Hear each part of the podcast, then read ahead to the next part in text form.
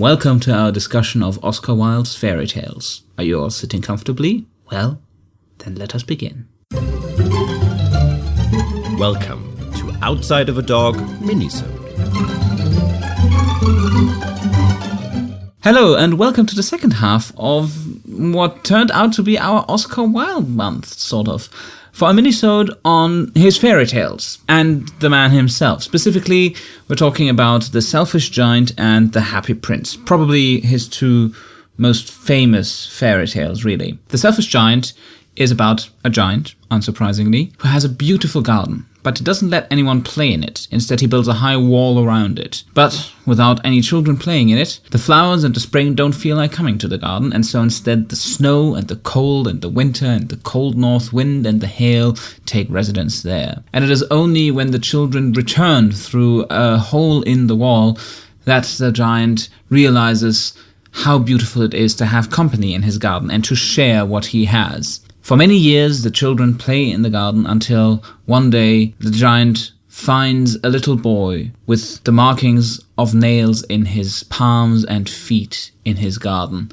and he dies, and the little boy takes him to paradise. The Happy Prince, on the other hand, is about not an actual prince, but the statue of a prince who apparently in life was happy the entire time.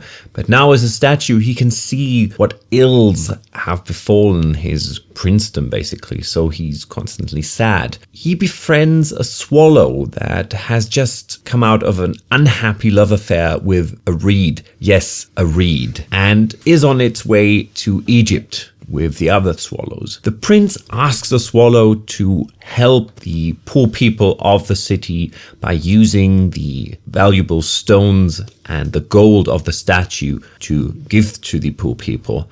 And the swallow obliges, but winter is coming, and in the end, the swallow dies helping the prince. The prince's heart breaks because of that, and the statue is molten down and turned into a statue of the mayor of the city, which is much more practical.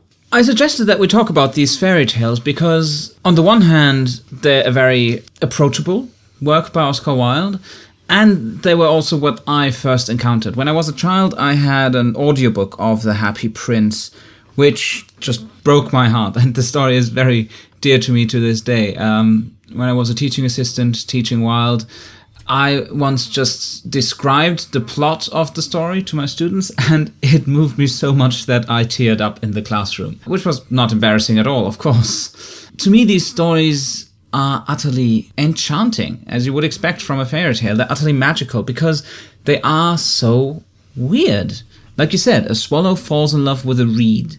And then there's this kind of social satire that the metal of the statue is turned into a statue of the mayor, which is a lot more practical. And all these little wild witticisms are still in there. But at the same time, the stories are so wonderful and magical that they just pull my heartstrings. Well, I liked those fairy tales a lot more when they were published by Hans Christian Andersen. No, now, now, mm. now, Uh, then, well, now you then, now can't you can't deny that there are obvious parallelisms. No, the no, weirdness, the use of objects uh, Come on. and why not? I and mean, and and Wilde is very conscious of that, and he acknowledges it by referring to Andersen in The Happy Prince, for example. One of the poor people who is given one of the eyes of the Happy Prince is a girl selling matchsticks who dropped her matchsticks in a puddle, and at the end. The statue is melted down, but the only thing that does not melt is the heart, the broken heart of the Happy Prince, like in The Brave Tin Soldier.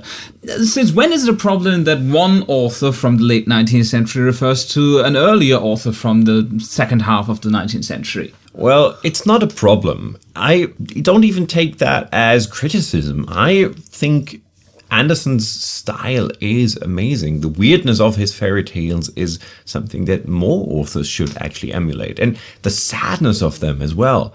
This is something that Wilde takes up the sadness of these stories. In The Selfish Giant, it's a bit more hopeful, maybe, because the selfish giant learns a lesson, basically.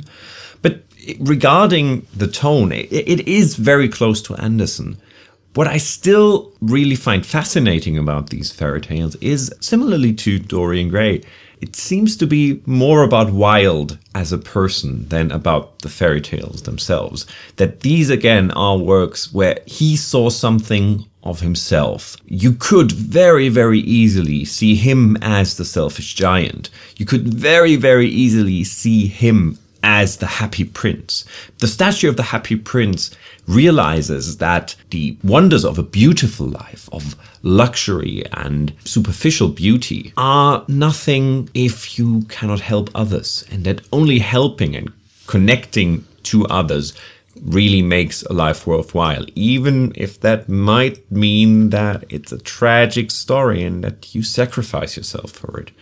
And I think, again, comparing this to Wilde's life, you can really see that he put a lot of himself in these stories. And I think that adds to the appeal to the connection we feel to these fairy tales. The interpretation that uh, the Happy Prince is Wilde and that the Selfish Giant is Wilde is often made. As I mentioned in our main episode on Wilde, it is also made in the biopic with Stephen Fry where he tells the story of the selfish giant to his sons. I think that is a bit of a problem though, because then we're basically saying that Wilde saw himself as this great figure who stood on high above the others and looked down on them and dispensed his charity and was so good that he couldn't survive, that he sacrificed himself for them. Now, I'm not saying Wilde wasn't full of himself. Uh, by all accounts, he was, quite. But I think um, it's a bit problematic to say, oh, Wilde is like the happy prince. I think he is critical of the Happy Prince for, as well, for example. The, the Happy Prince is self destructive, and that is not necessarily presented as something positive because he drags the swallow down with him. The swallow dies, and that is heartbreaking. However, then the fairy tale ends with God telling an angel to bring him the two most valuable things from that city where the story is set. And the angel brings him the dead swallow and the broken heart of the prince. There he's really pulling out all the stops, isn't he? It's almost too kitsch, but it still works for me. So I don't know. I think identifying Wilde, identifying these stories rather as autobiography has its advantages, and I can see where you're coming from. But I think it is at the very abstract level. It's very indirect.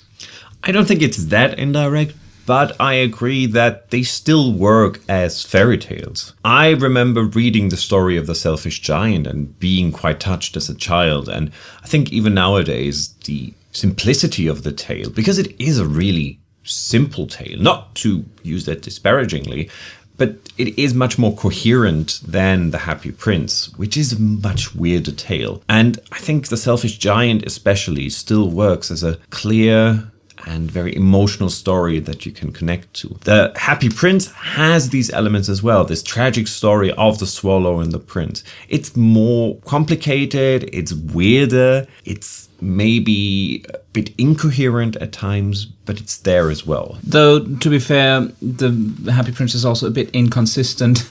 Uh, for example, one of the poor people who the swallow is sent to help is a student who needs to finish writing a play and he doesn't uh, have enough wood to make a fire in his room and he's hungry as well. That's kind of a first world problem. Uh, but still, e- even despite that, the story gets me.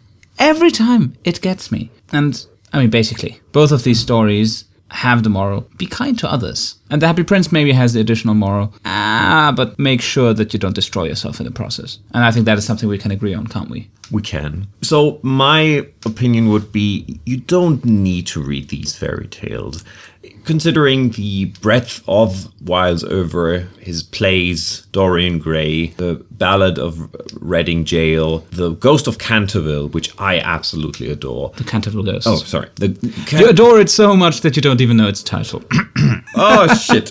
The Canterville Ghost, which I absolutely adore. These are all works I would put above these fairy tales, but the fairy tales still have their distinct place in Wilde's work. And as a kind of not just an add-on, but as a piece of the mosaic, you could really do worse than just read them and feel the emotional value they still have. I will come out and say this. I don't really like the Ballad of Reading Gaol or De Profundis. So um, I actually think that the fairy tales are much more what Wilde is all about.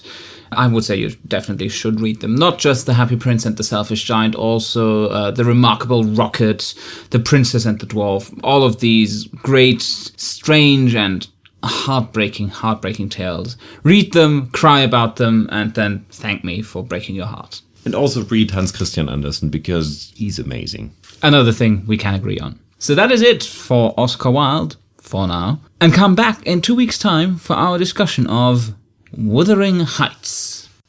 Thanks for listening. Please come back next time for a proper episode of Outside of a Dog.